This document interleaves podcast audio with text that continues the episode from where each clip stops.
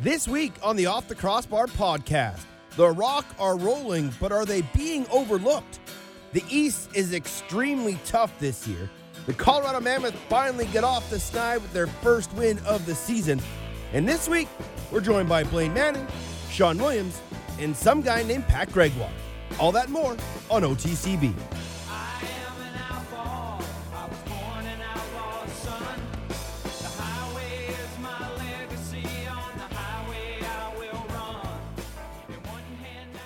What is good, lacrosse fans, and welcome to another edition of the Off the Crossbar podcast here on SoundCloud and NLL Radio. My name is Teddy Jenner. Thank you for stopping by for another edition of the show. You want to get a hold of me, you can. Super simple.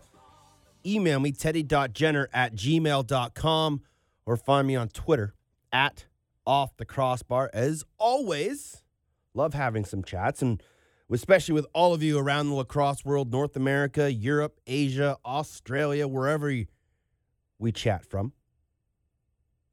Because this is a global game. Maybe not as global as soccer, but we're getting there. We're getting there. We're over, what, 70 odd nations playing this game. FIL adding more and more countries to their faction every single month. Great to see the game continue to grow and great to see the lacrosse family continued to rally around Lyle Thompson, uh, the Thompson brothers, Native Americans, and inclusion in sport and the world and game of lacrosse is for everybody. No matter color, creed, religion, orientation, you can play with me anytime.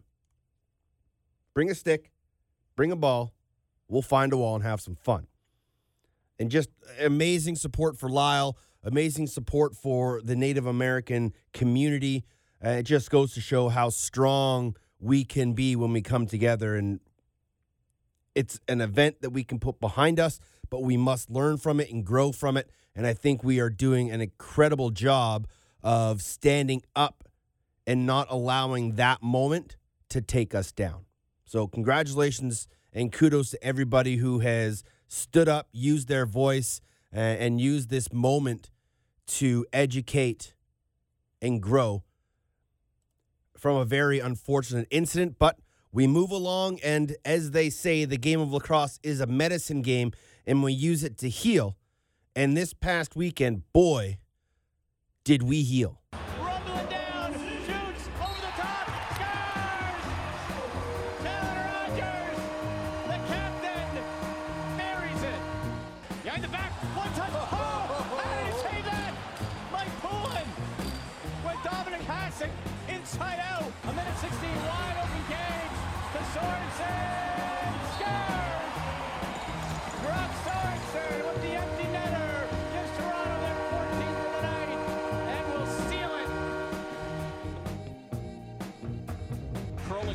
Top.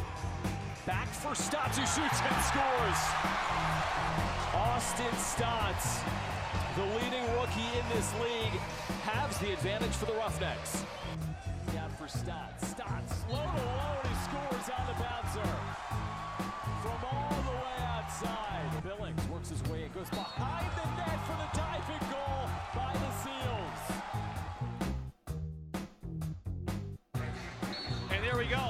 Georgia has tied it up, and guess who it is? Lyle Thompson with number four of the night. Knotted at 12. Three minutes left. Minute left in this power play. Digby to O'Connor. Back in front. Digby. Yes! New England takes the lead. as the final seconds of this third quarter tick down to Mike Messenger. What a shot. Bounces one in. Goal with just 2.5 left on the clock. That is an absolute crushing goal there. Dinsdale for Robert Church. Six points here so far this evening for Robert Church. Who'll fire right on in. Right through the wickets. Robert Church. A massive goal. Being watched by Jones Smith. Dishes it off to Jackson for Vittorelli and Kirk. Once again, he is dialed in here in this second half.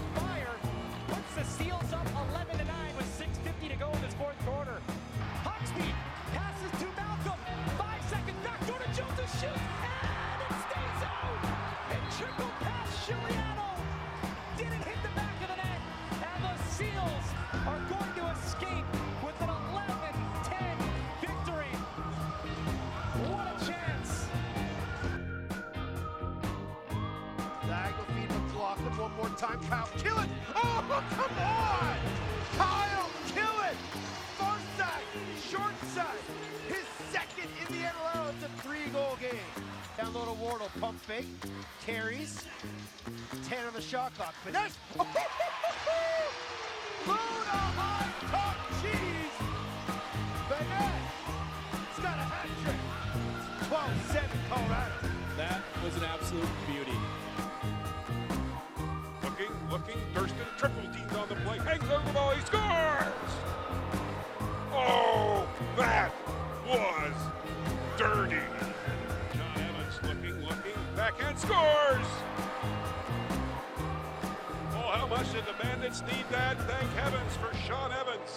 Seven games over three days. And if you weren't entertained by what you saw this past weekend, you either don't have a pulse, you are blind, cannot hear, or you are living under a rock. What an incredible NLL weekend in week six. And it just goes to show that as we expand and we uh, largen, largen, is that a word? Largen? Um, we increase the size of the player pool. That I don't think we are seeing the drop off that many people thought. Now, 0 5 Philadelphia, obviously not ideal, but they're not an 0 5 team. They've had some bad luck. Vancouver, Colorado, Rochester, all with one win under their belt. Uh, neither of those teams are playing up to their level of play. And I think all three will improve but it's not because expansion has watered down the product. Because if you look at the top of the tables, you have three teams with four wins, another couple teams with three wins, and the elites, quote unquote, of the league right now Toronto, Buffalo, New England, Georgia, Saskatchewan, San Diego. There's not much to decide between those six clubs. And at the bottom half of the table, there's not much to decide between Rochester, Philly, Calgary, Colorado, Vancouver. I truly believe that right now, the East is an incredibly tough division. We'll go into that in a little bit. When we talk with Blaine Manning and Pat Gregoire about the East. But obviously, when you add in the extra club of Philadelphia, it's going to make things tighter. And with four teams making the playoffs this year in each division, it's going to make things a little tougher. But when you look at Toronto, Buffalo, New England, Georgia, the top four teams in the East, only a half a game separates those four clubs. And I have a feeling that we're going to be seeing those four te- those four teams battle it out, and it's going to be close all the way to the end of April. That's just how tough the East is. If Philadelphia or Rochester can go on a run, obviously, yes, they can throw a bit of a wrench into things. But I think we're already starting to see a little bit of separation between the top four and bottom two in the East. And unfortunately for Rochester, the loss of Matt Vinc has been huge. Uh, for Philadelphia, they're still trying to find some consistency between the pipes with Doug Buchan and Big Dave DiRuscio. But if they can get healthy and start to get some momentum on their way, I think this team will start to understand what it takes to win in the National Lacrosse League. The Toronto Rock, though, are a very interesting story. And off the top, I said maybe they're going a little bit underrated and under the radar, as it were. And I think they are because so many people were talking about Buffalo and they're talking about Georgia. I don't really think they gave Toronto much respect. And with the recent run of the New England Black Wolves, knocking off Calgary, knocking off Saskatchewan, knocking off Georgia, this is a team that is gaining some momentum and making some noise, and a lot of people are talking about them.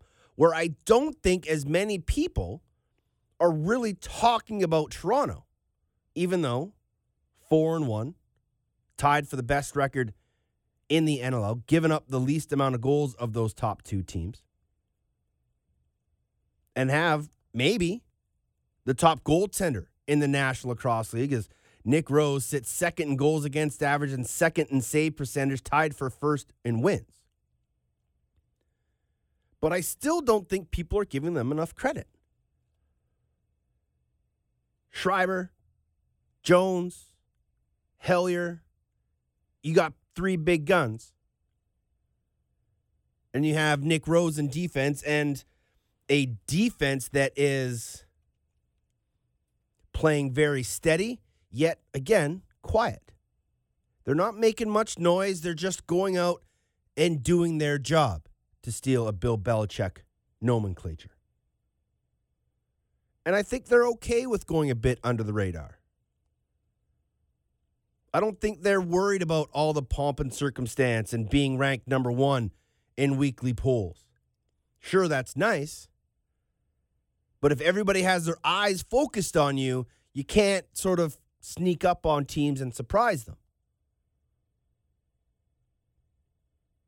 And I really believe that more people are focused on what Buffalo is doing and what New England is doing and what Georgia is doing and not really focusing on the Toronto Rock out east. Heck, I think more people are talking about San Diego than they are about Toronto. And having seen The Rock firsthand in that game two weekends ago where they put up 68 shots in a winning game against Colorado, I'm a true believer that this is a team to be feared. Now, the biggest issue that's always hurt Toronto in the past has been staying healthy. And for them right now, knock on wood, they are healthy. And if they can keep that trend going and continuing to get solid minutes from Nick Rose, contributions out of the back end, the leadership of Challen Rogers has been incredible to watch. And then the more games this offense plays with each other, the more familiar they'll get with each other and the more success they're going to have because we're only seeing the tip of the iceberg of what Tom Schreiber can do and the slow emergence of Kieran McArdle. And it all comes down to the genius mind of Blaine Manning, offensive coach. The Toronto Rock. He and I, former Victoria Shamrock teammates, got a chance to catch up earlier on Tuesday, and I asked him how much fun is it to be a part of the Toronto Rock right now. Yeah, it's always nice when you're winning, right? So uh, obviously last year we uh, we uh, didn't play up to expectations. So so far, uh, the guys have been grinding out with some good results. So it's been uh, it's been a breath of fresh air for sure. It's kind of odd to think that with that uh, heartbreaking loss to Georgia, this could be a five and zero team. Do you feel like your group is getting the respect of a four and one team around the league? Uh, I'm not sure, nor does it uh, I think really matter at this stage in the game. Um, we you know we've played we've had a couple of real solid games where we've played and uh, then we've had a couple games where I think we were you know lucky to win um you know that one in so uh, at home against Philadelphia was uh wasn't a great game I don't think but uh we found a way and, and that's actually a pretty encouraging sign too because uh good teams uh sometimes can uh, not play their best game and uh, if they can find a way to win that's always good Absolutely. And you have a great guy between the pipes in Nick Rose. How impressive has he been this year? Yeah, Rosie's been great for us. Um, you know, uh especially last game, you know, I think uh when whenever you can win the goaltending battle, um it, it's a, obviously a huge benefit to to the team and and for the most part uh, every game Rosie's played this year, he's obviously given us uh, a real good chance to win. So uh that's all you can ask uh, from your goalie and he's been he's been real good for us so far. Your main focus is out the front door where you are a specialty man. Uh, how impressive and exciting is it to watch a guy like Tom Schreiber? Yeah, Tommy's uh Tommy's um real real fun guy to watch. He's uh he's he's a guy like I keep telling people he's he literally does everything uh really really well. He shoots the ball um hard and accurate. Like he's a great shooter. He's got great uh great vision, great feeder, and uh, he's also super athletic. Uh, competes harder than uh, most anyone in the league. So he's uh, he's a special guy to watch, and I think he's just kind of you know, this is I guess year three for him, but he's he's still learning the game, right? Um, lots of Canadian kids have hundreds and hundreds of games of experience growing up, and you know he's got uh, he's got less than sixty, I guess, so uh, probably less than fifty, but uh, he's getting better every game, and uh, he's uh, he's doing well. And, you know, so is uh, so is our other American, Kieran. Mm-hmm. He's uh, he's coming along uh, quite nicely as well. Yeah, I was going to ask you the the you know everyone understood that Tom kind of took the world by storm and hit the NLL right away and had success, and it's taken Kieran um, a little bit longer. How impressed have you been with his maturation process indoors? Yeah, he's been real good. Like he's he's just a tough check. His feet are so good, and he's uh, Yeah. he's strong on his feet and uh, carries the ball well. And so he he helped. He's really helping us break defenses down. And um, and uh, his vision is honestly like uh, for a guy who hasn't played a lot, it's real real nice to see what he's been doing this year. Uh, his vision's great, and obviously he can shoot the ball as well too. So um, yeah, they, they, those guys can do a little bit of everything, which is which is nice for a coach uh, um, to have all those types of options. You guys put up 68 shots on Colorado. How the heck did you do that? Yeah, you know, we we actually that that was a pretty good game. Like I just remember coming in at half, and uh we thought we'd put like a real solid half in, but uh it was still a pretty tight game at half. Just uh, you know, they lots of lots of shots. We got lots of uh, repossessions. Our defense was outstanding. Um and uh so we were, you know, we just getting multiple looks on on that. And uh, D Ward had a great game. Uh but uh, yeah, our offense we, we had quality looks too. They weren't just kind of outside floggers. We we you know we felt we played real real good in that game. So um, that's what you got to do. You want to win. That that 12-11 loss to Georgia probably stings a little bit, but what did you learn about your club in that game? Yeah, like so our record hasn't been uh that great against those guys over the last couple of years and um just like we uh, that's another game where we felt we played really good and just didn't really have a whole lot to show for it towards the end. Um but uh you know, just to compete like they're they're a real they're a real nice ball team and uh they're right up there with I think, you know, Saskatchewan is is kind of the top dogs. So um you know, we played them super tight and we didn't have our best game. So uh you know we just we we knew you know we're in that same kind of ballpark which was good i think for the guys um the guys to realize that and uh just compete like to watch the- watch some of their players compete like Lyle Thompson just he never stops he's uh pretty impressive to watch out there and uh you know you can kind of see what it takes in order to in order to win so The National Lacrosse League is going to expand to Halifax, New York next year. Obviously, the league is continuing to grow, and you've been in a part of this league for quite some time. How excited are you for the future of this game? Yeah, I think um I think Nick's done a uh, a tremendous job um in the uh, three years he's been here and uh it's uh for the first time I I'm super optimistic uh, for the first time in a long time um in with what's going on. Uh they're getting the right uh business partners involved. Uh there's enough quality lacrosse players that uh, you can see teams like Philly and San Diego come in and and compete, which I think is is real big for new markets no one wants to watch a team lose for 10 years. Um, So I, I just think, honestly, think it's a perfect storm. Lacrosse in general is getting bigger, uh, more kids playing, bigger audience, um, and the product of is, is I think it's uh, it's outstanding. So um, I think uh, I think he's actually found the right formula, and I'm I'm uh, hoping he has as well. But I, Yeah. I really do think he has, and I think it's going to. Uh, you know, five, ten years from now, there's going to be lots more teams, and they're all going to be uh, healthy draws at the gate. You're a Northern Alberta guy. How exciting would it be to get a team back in Edmonton? Yeah, it'd be nice. They got to do it. I was uh, talking to someone about that the other day. Uh, hopefully, uh, the NLL's in contact with those guys because I think if uh, the Oilers management Oilers management group could get a hold of it, I think uh, I think they could really market it out there. And I know Bruce did a good job as well. But uh, I think I think it can be a market for sure. Um, so hopefully they'll get another crack at it at some point. Do you think they would let Peter Chiarelli be the GM of the lacrosse team? Hey, I've been defending Peter Chiarelli for a long time, but I'm running Really? out of excuses. yeah, I was going to So- say.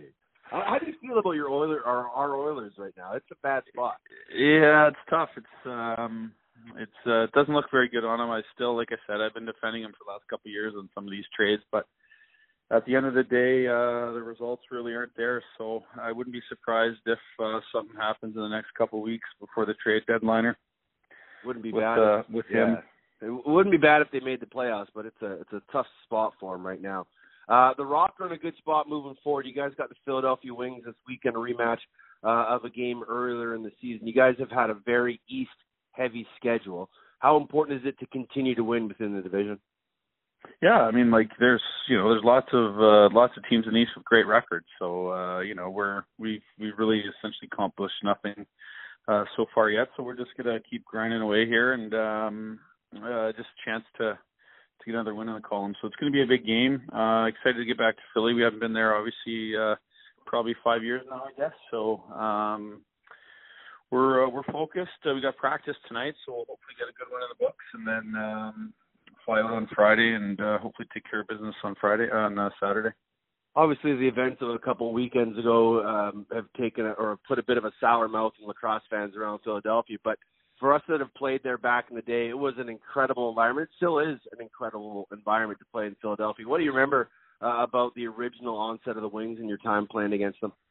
Oh, it was it was a great place. Like uh I mean some of those guys uh they some of their fans had the best signs and uh Yeah. I remember the one time I went down there and they had the big uh was my my nickname was Prairie Dog and so they had a big sign uh Blaine Fairy Dog Manning and uh they're ribbing me the whole game and then the next game it's uh Jim Neckman Yeah. for yeah. Jim Veltman and uh I mean it was all in good fun uh obviously and it was pretty humorous until uh until I think obviously two weeks ago that one's a little bit uh a little bit tougher to take but uh for the most part you know I think uh they got a great fan base down there and I think they're gonna be a successful franchise. Uh, obviously, the weather is not that great back east. How jealous are you of Pat Merrill and his suntan chicken legs? Yeah, no doubt. I think a couple of those guys might have been out there for uh, the whole week when they were back to back. So uh must be nice getting out there as opposed to uh Toronto here. It's freezing cold the last few days, so um I'm sure his chicken legs are getting a tan slash burning. That is the prairie dog, or the fairy dog if you're in Philadelphia. Blaine Manning, um, one of the golden era age of Alberta lacrosse players, and I had to consult my Alberta almanac, aka Jamie Shewchuk, um, of just the amount of guys who have come out of Alberta in the early 2000s that have paved the way for the next group of young Albertans. Uh, Blaine Manning, Darren Hillier, Ben Prepchuk, uh, Johnny Harrison, Jordan Cornfield, Taylor and Devin Ray, both the Snyder brothers, Jimmy Quinlan, Jamie Bowen. Um, the list goes on and on of Alberta based players. Kaleb Toth is a Calgary guy. Um, though the other guys were more Edmonton focused guys, but it was great to see the amount of guys that came out of Alberta uh, that not only had a chance to play for either Calgary or Edmonton, but have been great ambassadors of Alberta lacrosse throughout the professional ranks. And there's more and more coming throughout the years. And I think that's great not only for the NLL, it's great for Alberta lacrosse. Uh, it's great for lacrosse across the country because, you know, everyone was BC Ontario, then Alberta was next. Now we're starting to see some Saskatchewan guys. Next up is Alberta. We're going to have, you know, Halifax lacrosse is coming next year. That is going to be a huge boost for the growth of the game. It probably won't be long until we see some true Nova Scotians in the National Lacrosse League. Um, you know, we've got guys from Quebec in this league. We have a growing number of Canadian players from the different provinces that will soon start to filter into the NLL. And we're starting to see it down south where guys aren't just coming from the traditional hotbeds of the Northeast. We're getting players from all over North America starting to play the game. And and we have our first true Euro in Joachim Miller uh, from Turku, Finland, who's on the Wings roster. And we're just starting to see the global expansion, the global worth of lacrosse around the world as players start to filter into the NLL. And with more expansion, more teams, more players, that's obviously going to mean a more worldwide based player pool. And I think that it's absolutely fantastic for the game. And you just have to go back and look at guys like Blaine Manning and Hillier and Quinlan and Shewchuk, guys that were the first really to come out of Alberta. And now we're seeing more and more Alberta kids because they grew up watching the Rush and the Roughnecks and those Alberta based players. So uh, thanks to Blaine Manning for stopping by. He's always a great guy to chat with. Always love catching up with him uh, when Toronto and Colorado meet up. And anytime we can see each other is always good fun. We played junior together in Victoria as well as with the senior Shamrocks, and that guy was one heck of a lacrosse player. I think you really have to put Blaine Manning up there uh, in the ranks of top 10, top five right handers ever to play the game. Uh, I've had this discussion many times throughout my travels. If you look at the top 10 in National Lacrosse League scoring, the amount of lefties versus righties. I think when we talked about this last week or a couple weeks ago, there was um, seven of the top 10 were all left handers. Might have been eight of 10. Can't quite remember. But you have to put the likes of uh, Steenhuis and Manning and Toth all in that, you know, best ever right hander, second to Dan Dawson. Because I truly believe he will go down as the best right handed player of all time. Crazy to think that he was a sixth round draft pick by Columbus. But it's just interesting to see the dynamic of lefts versus rights. And I can't remember who said it uh, to me on Twitter. We were talking about lefties versus righties. And they said the reason lefties are better, quote unquote, uh, was because there weren't as many of them. And so they got more reps. And so their skills improved faster. It's not a bad thought process. I think lefties are just superior in general. Left handed shooters. I'm a right handed writer. Left handed writers are weird, but r- left handed shooters were the bee's knees. But it's interesting to see righties versus lefties in just the offensive statistical categories. And I would love to hear your top five right handers of all time. Is it as simple as Dawson, Steenhuis, Manning, Toth, Evans? Can you be that cut and dry? If you got another guy you want to fit in there, love to hear it. Who are your top five right handed players of all time in the NLL? It'll be on Twitter at Off the Crossbar. Find me, follow me, give me your suggestions. We've heard from Blaine Manning of the Toronto Rock about the successes of Toronto Rock. I wonder what Pat Gregoire has to say.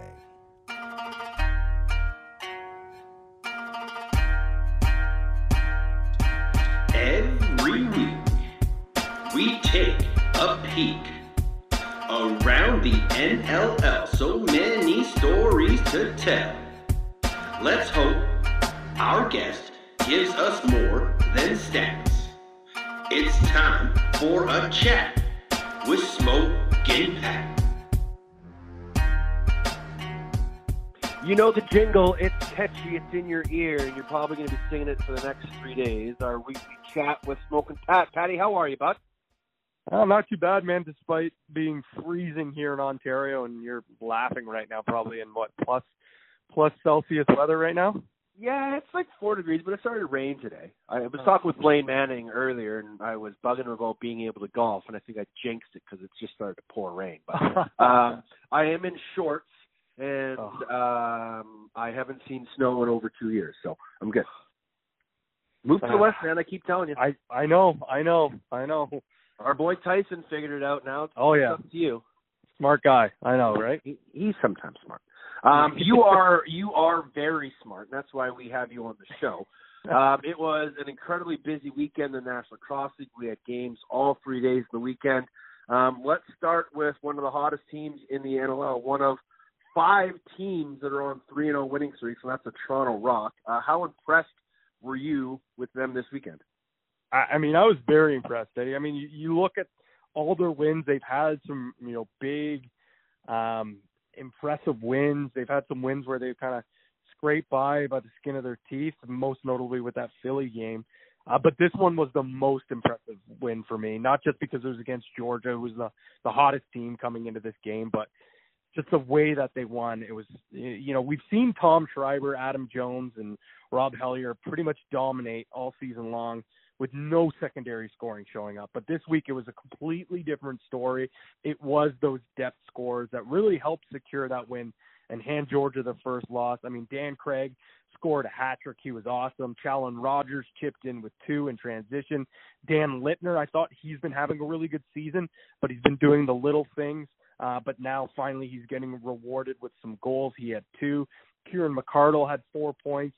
Uh, so the offense was really clicking. It's been clicking all year long, uh, but it was always the top guns that were showing up. This game, it was a mix of both. The big guns were out, but also those secondary scorers came out to play as well. The defense and, and Rose were outstanding as well. And, and I think the biggest difference uh, and the most impressive thing for them was that they started on time and finished strong. And I know that's so cliche. You hear coaches say it all the time, but it is. It's so important to have strong quarters, you know, in the first and the fourth. They shut out Georgia in that first quarter and then held the swarm to just one goal in the fourth, and that's that's huge. You really set the tempo in that fourth quarter by going up four nothing, and then as Georgia starts to climb back and get into the game, you see Lyle Thompson score a couple of big goals late in that third quarter, and you're thinking, oh no, here we go. We've seen this movie before, but no. Instead, Rosie shuts the door. The defense has a real strong fourth, and they close things out. Man, you just spewed everything out on the table right there. Um, I, I don't know where to go back to, but um, let's start with the offense. And uh, Blaine Manning and I were talking just about the depth of guys on that roster and how Tom Schreiber um, has done a great job since coming into the league, but it's been a slow process for Kieran McArdle. Um, but I thought this weekend was one of his better games. It was, and it seems like I thought, you know, the the last time these two teams met, where he put up six, was his best game. Uh, but then he follows it up against Georgia, and it's just the confidence level. I mean, I, I would like to go back and see of all six goals, how many goals were around uh, the restraining line. The dude will shoot from wherever, but he's got such an unbelievable shot. And, you know, he's the type of guy that, you know, you can definitely still tell, you know, that his skill set is from the field lacrosse game, but he's now adapting those skills. You know, one of the goals, he had a beautiful throwback that looked exactly, you know, like a midi dodging the alley, throws it back to the other midfielder uh, to get a shot off. He, he's using his field lacrosse skill set that he has, uh, but he's adapting it to the box game, which is is huge to see. Uh, and, and he's a the guy. He's a guy that you know is going to have to produce. Uh, we know Hellyer, we know Jones, we know Schreiber. These guys are going to be putting up consistent points pretty pretty much throughout the year. But once it comes to the playoffs, teams are going to have game plans to shut down or even uh, key in on certain guys. Those other secondary scores are going to have to come up. And when you look down at the score sheet and have you know a four spot from Kieran McArdle, you're going to take that all, all all game long. But he's the type of guy that now you know what if he can continue this progression, one day he might not be a, a you know just a depth guy for the Rock. You got to assume some of these expansion teams are you know foaming at the mouth, hoping they can grab him. I mean, wouldn't he look great as as a strong piece for that uh, you know that team in Long Island in New York, a homegrown boy uh, debuting and, and being a real strong piece uh, for that team going forward. Absolutely. Uh, you look at the standings in the East. Toronto and Buffalo are four and one. New England's three and one. Then you got Georgia at four and two, followed by Rochester and Philadelphia. And I asked Blaine this, and he kind of, you know, gave the stereotypical answer. It's not really what we're worried about. But is Toronto the most underrated of those top teams in the East? Do you think? Ooh, I mean, I, I like everybody's talk, everyone's talked about you know Georgia and their hot start. Everyone's looking Yeah. at at Buffalo and the addition of Matt Vinc and how well they've been playing, and then New England, of course. You know, wow, this team is really starting to come in their Mhm. own. There's challenge. We talked about it last week. I just don't think enough people are giving Toronto enough credit. They literally, if not for that heroic effort by Lyle Thompson three weeks ago, they can be five and zero. Yeah, I mean the way you break it down there, I think you are right. I think you could maybe say, yeah, New England's the most underrated, but now everyone's talking about them. Everyone's saying how underrated they are. Well, that doesn't really mean they're underrated anymore. But Toronto's going under the radar. You nailed it. Uh, you know, we're we're seeing so many aspects of their game. It's not just you know Tom Schreiber and Jones and and Hellyer are running away here, putting up all these numbers. You know, the you know Nick Rose is putting together one heck of a season right now. Uh, he's been unbelievable. I thought his last game he was even better than what we've seen. Their defense looks real strong. I thought Brock Sorensen uh, that might have been one of his best games that we've seen him out of the back door. If he's a, if he can keep that consistency, he's going, you know, to continue to be a force. You just look all the way through their lineup, and I know they haven't had that depth scoring up until last game, but if they can get those guys producing, you still have the big numbers from the top three and Rosie's buzzing and that young, fast, athletic decor and transitions going, this is a deadly, deadly team. And you're right, it no one's talking about it, but I think the Rock are totally fine with that because they're going under the radar. Because in the last few years, everyone's always said, "All right, is this the year Toronto can get it done?" And maybe the pressure has gotten to the young team, uh, but this year I totally agree. They are going under the radar, and I bet you they're loving it. Rose point seven nine eight save percentage. Uh, he's got a he's second in save percentage. He's fourth in minutes. He's tied for the lead in wins.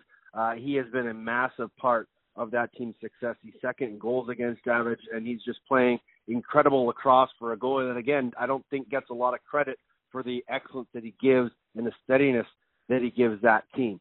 Uh, let's move along and stay in the East. Uh, we're talking about teams being successful. Unfortunately for the Rochester Knighthawks, they are not in that list. They've lost the last three. Is this a team that we really should be worried about? You know what? From the outside looking in, I think people could maybe thinking, "Oh boy, this might be time to hit the panic button." You know, they're in their last year in Rochester. They're going to Halifax, but let's not forget what happened to this team last year and what they went through. They started out hot, won two in a row. They looked like, you know, all these youngsters. It was a very promising year for them, but then they go ahead and lose six straight games and everyone writes them off except for themselves. You know, talking to Cody Jamieson last year at the NLL Cup Finals before Game Three um, in Rochester as well too. Uh, you know, he he mentioned so many times. Every time I talked to him, he said, you know, we weren't worried. We were not worried. And I had to ask him again, come on, you had to have think. He's like, no. And I asked even, you know, you guys had to have thought, maybe been worried at some point. No, zero panic. And I do believe that. Uh, and, and this year, if they had no panic last year, why would they have panic this year? Their team is pretty much exactly the same, with the exception of obviously Matt Vinc net, which is a huge difference. Uh, but Angus Goodleaf, he hasn't been the issue. And, and then you look at maybe a couple players here and there, like you know Curry or Frankie Brown. Those aren't huge pieces. Obviously, they make a difference, but this is pretty much the exact same core. They're far, far too good to be continuing to lose these games. And if you look at the schedule, you look at the results, they've played very good teams. They've been in pretty much every single game except for that stinker in Buffalo. Uh, Mm-hmm. and this week it was the same. They played pretty much an entire three quarters, and they had a brutal third quarter where they were outscored five nothing. So pretty much every single game they've been in it, it's just they haven't been on the right side. And during that six game losing skid we saw last year, every single game pretty much they didn't get blown out. They were staying close. So it's cliche to say. I know I've thrown a, thrown up a couple uh, already today, but they're just going to trust the process. They're going to believe in themselves. You know, Coach Hasen's probably preaching the same thing. They've got a huge test, obviously, this week against Buffalo, but I think they're going to be ready. They're going to be hungry, and this game just has slump buster written all over it for me. Big cliche guy, Pat Gregoire. Yeah. Big cliche guy. Um, Big cliche guy. Uh, I often wonder, and I've kind of been in this situation as a, a part of an expansion team, but I don't think anybody's been in a position like the players are that are in Rochester, where you're knowing that this is your last year in that city, and as a collective unit, your team's moving. I wonder how much that begins to weigh on guys' minds. Yeah, you know what? I I I really was thinking about that, and I think I think it, it, probably is some pressure. I, I mean, especially for for the guys that have been there for a long time. That's Mm. that's got to be stressful, knowing that you know this is some of the last games you're going to be, you know, in a Rochester Knighthawks uniform, playing in that building, playing for that passionate fan base. Um, obviously, you're excited for what the future holds, but you really, really do want to, you know, make your last year as a Knighthawk in Rochester a memorable one. Uh, obviously, I think there's going to be some pressure there, but at the end of the day, look at Cody Jamieson, one of their leaders. That's a guy that thrives off pressure. I don't know Mhm. if I know in the game right, definitely not in the game right now, and I don't know, maybe of all time, a guy that has risen to the occasion more than him in those big games. I mean, just a few years ago, the dude basically won a Mann Cup by himself with no with no MCL in his knee and the one Yeah. in his one knee. Uh, this is a guy that you know he he really em- has embraced Rochester. Uh, he's a guy that obviously, you know, going forward in Halifax is going to be a, a big figure there. But him, a lot of these other guys that have been around for a long time, I think they want to make this last year special, especially last year with the way how it lost, losing in three games after such an up and down year. Let's switch pace and talk about rookies in the National Lacrosse League. Obviously, Austin Staats is just he's third in league scoring right now. He's second or tied for the league uh, in most goals. He's really on pace to become uh, a first year rookie goal scoring and point scoring leader, which is incredible to think of. I, I think you know the rookie scoring numbers are probably going to get shattered by Audie this year. But you have a guy on your list who you think is possibly in the runner-up position, and it's Steph Charbonneau. Please explain why. you know what? It's I, I honestly think that you know whoever the runner up is going to be this year, it, it's going to be a major, major gap between Austin Staats and whoever it is. But I do truly think that if Staats wasn't having such an incredible year, or if Staats maybe didn't even you know go into the draft this year and went on to play NCAA ball, I do truly believe that Steph Charbonneau would be there. I've been a big fan of his game for a long time, uh, but I didn't think he was going to be this good this quick. He's been no doubt the best defender and most consistent defender uh, for Philly. Uh, he's been a spark plug in transition. He's been so steady in his own end. Uh, he's second in the league in defend, defender scoring, just a point behind Criollo. He's in the top 10 for loose balls. And actually, there's only five other rookies that have more points than him. And he's a defender. He just goes out the, the back door. He, he's a, just a guy that has gotten an opportunity. He was in Calgary last year, uh, just on the practice roster. And it just, this proves that with the growth of the NLL, there are going to be some guys waiting in the weeds for their opportunity. And Steph Charbonneau has taken that opportunity and run with it. I know, obviously, Paul Day is going to say, you know, we've had our eyes on on him, watching him in, in major series with Colberg. But even him, I don't even know if he knew how good Charbonneau was going to be this year. What do you think's the best part of his game? I think his honestly the best part of his game is is his ability uh, to play with an edge and and toe that line. He's always in your face. Um, he's hacking, he's whacking, but he's very disciplined. He's only got seven penalty minutes on the year so far. Uh, and he, he just plays with such high intensity. He's got that high motor. He's always going, uh, and he's a guy that you know doesn't come from a, a lacrosse hotbed uh, Mhm. in Montreal. West But- Island, right? Is that what Yeah, they call it? West Island. Yeah, yeah, and, and but I mean, he has such a high lacrosse IQ. He has raw athleticism, but I do think it's that high motor and, and just the, the he's always in your face. He's tough to play against, um, and he's only going to get better. I think. Yeah, Minto Cup champion with Coquitlam. Um, he continues to improve. Uh, he continues to understand and learn the National Lacrosse League game under Paul Day. Uh, I can see where you're coming from. Uh, I just don't know if rookie D guys get much attention um, around the league.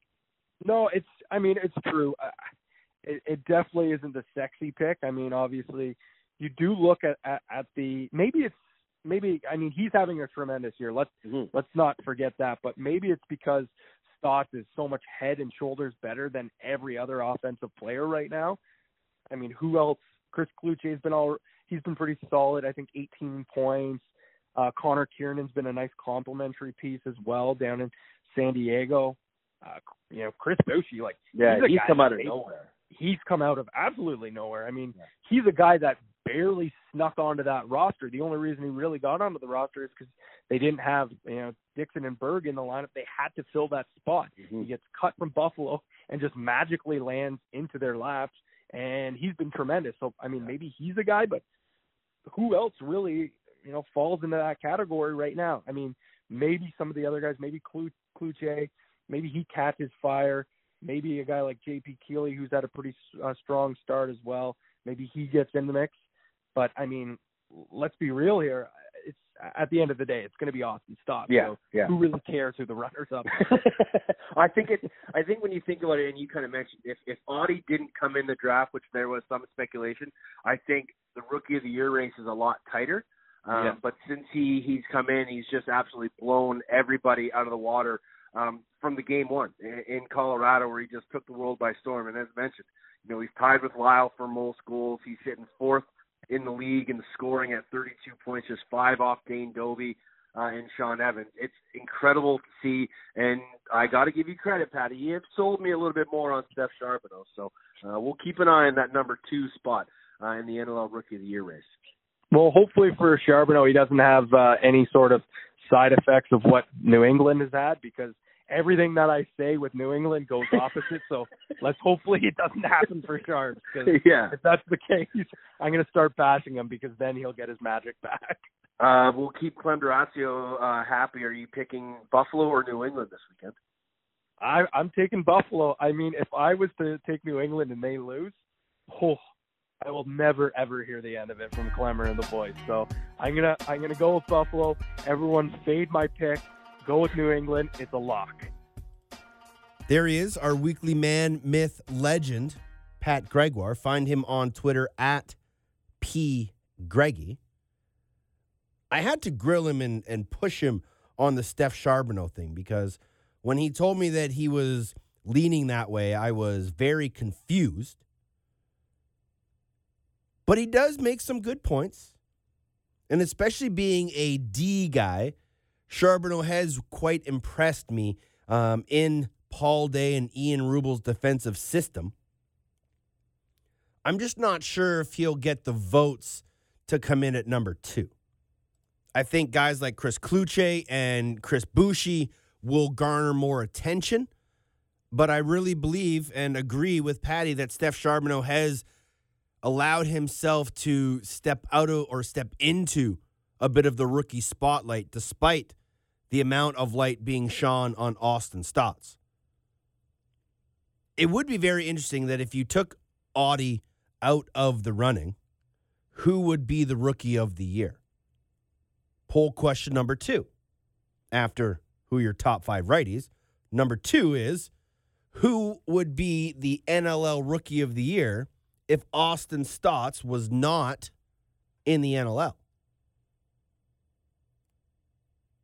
Find me on Twitter at off the crossbar. Let me know. Email me. Teddy.jenner at gmail.com. Two very intriguing topics of debate. Top five righties. Who would win Rookie of the Year if Audie Staats wasn't in the NLL this year? Obviously, that's a bit of a hypothetical. But what's a hypothetical question without a lot of debate?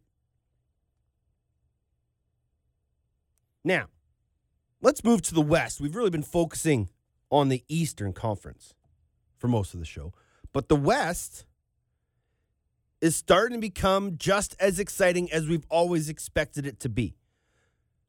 Saskatchewan leading the way at 3 and 1 followed by San Diego at 4 and 2, Calgary 3 and 4, then Colorado and Vancouver both with one wins. Colorado 1 and 3, Vancouver on a 5-game losing streak after winning that first game in overtime. Beersy scoring the goal against Calgary on the road. Everything was jamming and everything was going great. And then they've hit a bit of a speed bump. They have been so close. That almost goal at the end of the game against San Diego, a little less spin, a little left English, something to help that ball go left instead of it going right. And that game goes to overtime. A heartbreaking way to lose that game in front of your home crowd. But as Brad Chowner tweeted out, an instant rivalry has been born. A West Coast rivalry, a true West Coast rivalry between the Seals and the Warriors.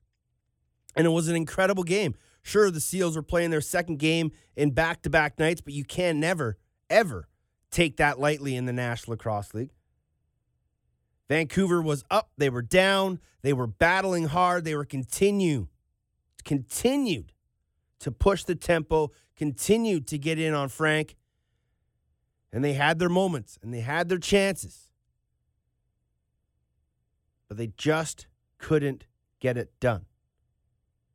They'll get a chance against Colorado this weekend, Saturday, inside Rogers Arena. I will be there cheering on the Mammoth loud and proud. Speaking of those Mammoth, they got their first win, and boy, did they need it. And finally, for the first game all year, they put 60 minutes together on both sides of the ball. The Toronto game was their next closest. They just shot themselves in the foot too many times with unforced errors and gave up way too many shots. Sunday, their second Sunday of four this year. They get some revenge on Calgary. They tie the season series up at a game apiece. They allow themselves to vault over Vancouver for the fourth playoff spot in the West due to winning percentage in games played. And now they get to go into Vancouver and they get a chance to maybe create a little bit of space and a chance to climb up the standings a little bit as Calgary is idle this weekend. And so with a win, they would basically be on level with Calgary. And unfortunately for the Mammoth, they had to put Stephen Keogh on the IR. Still not truly sure what the injury is. Let's just go with a body injury.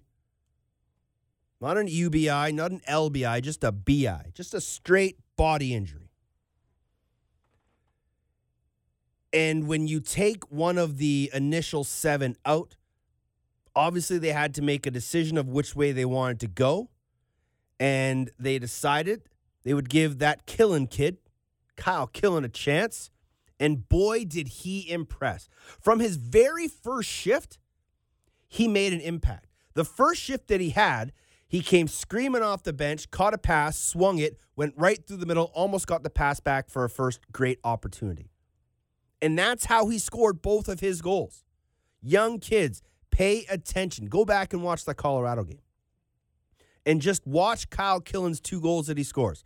Both of them, he comes screaming off the bench with a full head of steam, cuts through the middle, gets a half a step on his defender, catches a ball in traffic, makes two moves, and scores two beautiful goals. He goes short side, far side on his wrong side, and then coming down strong middle, he goes far side, short side for his second. Speed through the through the middle of the floor, stick up, catch it in traffic, finish with composure. And man, was he fired up. Before the game, he was jacked up and ready to go. After the game, he was like floating on cloud nine. And it just, there was a different energy within the Mammoth. And it could have been because of the afternoon game. It could have been because the Avalanche Nuggets had won the night before, and Denver was just a rockin' crazy sports town full of buzz all weekend. Case in point, or side note, Stan Kroenke's five professional teams went undefeated over the weekend Rams, Mammoth, Avalanche, Nuggets, Arsenal. 5 and 0. What a wicked weekend for Mr. Kroenke. But the energy that the Mammoth had from Dillon Ward through Dan Coates and that defense all the way up to Noble, Benny, Killen, Wardle, McLaughlin, everybody out that front door was contributing. And that's what they need every single game. So let's chat with the guy who orchestrates that offense, Shawn Williams. And Willie, much like Blaine Manning and I are former teammates, he and I played in Rochester together, and I've always been a fan of Shawn Williams. I enjoy everything that he does. I enjoy him as a human being. I enjoy him as a teammate, as a person, and the guy just makes me laugh. But he's also incredibly knowledgeable inside the lacrosse box. We kind of called him the wizard, even though we didn't really like the nickname. But that's just what he was. He was brilliant. He and John Grant had an incredible chemistry between the two of them. They pulled off moves I never even thought possible. And you kind of saw it a couple times with the bank pass off the glass attempt. That was a Junior and Willie thing back in Rochester. And now they've got some games under their belt. They've got their feet wet with Willie as the O coach. They're starting to understand what he's trying to implement, and they're starting to work the systems. And we saw it Sunday. So when I caught up with Willie, he had finished school, and I asked him how much of a better feeling was Sunday compared to the last three games. Yeah, obviously it's uh it was a it was a relief. Um, you know, it's uh, it was definitely a different feeling leaving uh, the Pepsi Center on Sunday, but uh, you know we were obviously uh, we were due. Do do is a very good word to use. It is there was there a simple fix or was it just um, momentum moving forward in the season that finally came everything came together for you guys? I think it's a bit of everything. You know, obviously you uh, you try to you know you're in a little bit of a slump and you're you're you tend to overanalyze uh, everything actually, and uh, you know we just went in with the the attitude that uh, you know we are doing things well. It's just uh, let's just get more consistent and uh, you know definitely up on the offensive end. We just had to make sure we were uh, bringing uh, energy and uh, urgency. You know uh trying to do it every shift and it's it's tough obviously in this league but that was uh, definitely one of the keys was just uh was just that Have you found it hard coming into a new environment for your first sort of real coaching experience in this league and trying to adjust to uh, an offense that was sort of very set with the same seven guys? What's been the biggest challenge for you? uh you know what yeah it's it, obviously it's not easy it's probably it's not easy on everybody and uh you know however it, you know lacrosse is lacrosse. It wasn't you know definitely not coming in uh as a so-called outsider and trying to change things up. It's just uh you know trying to uh just get a good read on uh you know everything that uh everything that they you know the different tendencies that uh that certain guys have and, and things like that. So just uh you know you sit back and you you watch and you you, just analyze from a little you know from afar. Hopefully you know, you're hoping that was longer um you know a longer training camp but that didn't happen so it is what it is and you just uh you know we just try to get better every week we're together and uh yeah You've uh you're part of the golden triangle of coaches that have played for Toronto, Rochester, and Buffalo. Actually, one of the three, one of the few that have played for all three. Um, but you've also had some incredible coaches in your career. Um, who do you most lean on for coaching aspects that you put into your style of coaching?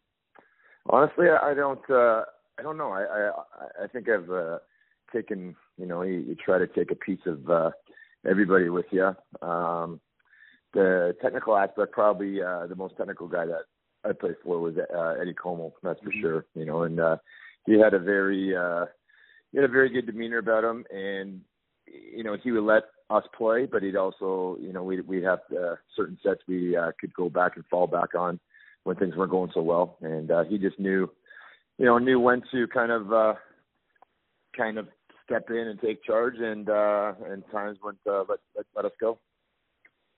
You're not a yeller on the bench, are you? Sorry, sorry.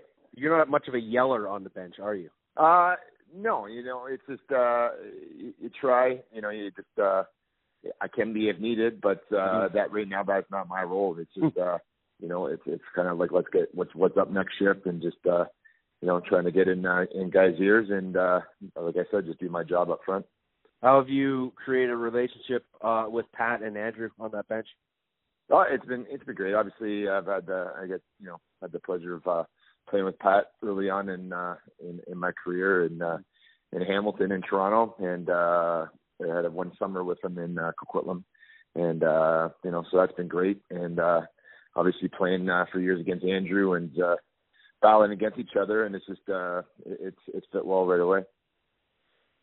How were, how was that year in Hamilton? Yeah, it was awesome. It was, Yeah. uh, you know, it was just, uh, yeah, we, we, we you know we we being from uh, Southern Ontario and uh, you know it was a great it was a great arena and uh, it was a great bunch of guys. We had a good mix of uh, BC uh, Lions and uh, you know our a bunch of guys from the GTA. It was Yeah. uh, it was a lot of fun. Do you think they'll ever go back to Hamilton? Or do you think they'll sort of just stick with the Rock in Toronto?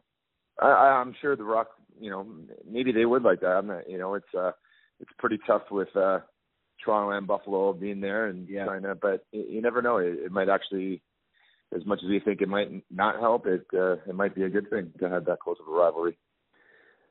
You guys start with four home games, and that's never easy, especially when you had that big break during the Christmas uh, time. But now you guys get to go on the road. Is this a good time for you guys to get out on the road? I, I think so. I, I it's always the it's always uh you know a different mindset going on the road, and uh, you know you're definitely all together, and you're just in a in a different uh different mode. Um, you know the playing at the Pepsi Center is uh you know for anybody is is obviously incredible, but I think uh I think the way we're going right now, it'd be good to get going on the road and uh see what we can do. Everybody knows uh, the story of your son Tucker. Um, how much do you think about him? Is it every day? Is he still with you everywhere you go? Uh, absolutely. It's uh, uh there's not too many honestly not too many minutes that go by without uh a reminder or a thought. Uh you know, it's uh it's not easy but uh you know, his battle and uh the way he took it on is uh definitely keeps uh definitely keeps us going as a family uh every single day, you know. Mm-hmm. How much do you think um, it's affected uh, his brother growing up and now having to sort of kind of carry on and move forward? I think uh it's you know just uh again it's it's the way he went about his daily business of fighting his fight. I think uh he taught us all a lot of lessons, especially uh you know his uh his big brother who you know as a big brother you're supposed to be the one that's uh protected and taken care of and uh you know so but uh pretty cool thing is that uh it was a Tucker needed a bone marrow um uh he needed a bone marrow sorry I'm getting a little choked up um he needed uh he needed bone marrow and Dyson was a perfect match and uh Dyson donated his bone marrow so it was actually uh a really cool thing and you know Tucker was uh definitely he had a few more months out of uh out of this world with that for sure Uh, it's a crazy bond between brothers that way, isn't it? absolutely Uh, the lacrosse family is a tight bond. Um, the incident that happened with Lyle Thompson a couple weeks ago. Have you ever seen anything like that in your lacrosse experience? No, no. You know, it's uh I was uh obviously shocked as everyone and uh and disappointed and uh I hope that uh you know all the all the education that's uh coming from this and the, the and he's got everyone's got to learn from it and uh hopefully can uh you know like I said let's learn from it. Big game against the Vancouver Warriors on Saturday. What's the message for your offensive group without giving too many secrets away? Yeah, hon- honestly, uh, it's it's it's it's not being satisfied. You know, it's that's one game, and it's uh, obviously it was a great feeling to to get that one under our belts. But uh, this league doesn't uh, it doesn't rest, and you just gotta it's you know you just gotta stay consistent, and hopefully you know bring that energy and urgency um, to the rink on uh, on Saturday nights, and uh, you know it's a it's a pretty cool opportunity for some of our guys. It's a home game and home game for our head coach you know, and it's uh, obviously with the the ties with uh, uh, the head coach on the other side. You know, that everyone's uh, really close friends, and it uh, should be a cool uh, cool experience. Uh, one more before we let you go. Uh, you know, you're getting your teeth cut in the NLL this year, and then uh, next year, our good buddy Reggie Thorpe uh, will get his chance. How excited were you when you heard the news that Reg was going to be going to the new New York team? Oh, it's amazing. Uh, we uh, he's such a he's such a great guy, great individual. But it was uh, he was an unbelievable leader uh, Yeah. that I got to play with for for a long time, and uh, you know, very uh, very proud and uh, you know excited for him. Um, you know, he's uh, he, he's uh, he's a great addition, that's for sure. There he is, Shawn Williams, offensive coach for the Colorado Mammoth. And I wasn't intending to get Willie choked up talking about Tuck Dog, but I guess in that situation whenever you reminisce about someone who was your son and everything that you lived for and your heart and soul and your baby boy to see him go through that and to have to reminisce, I guess it's pretty easy to get choked up.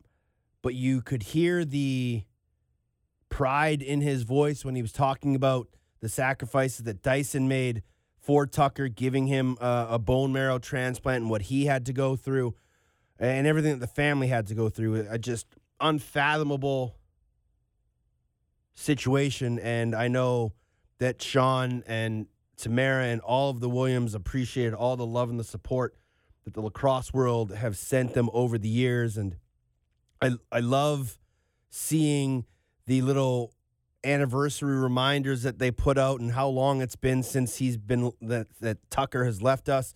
Um,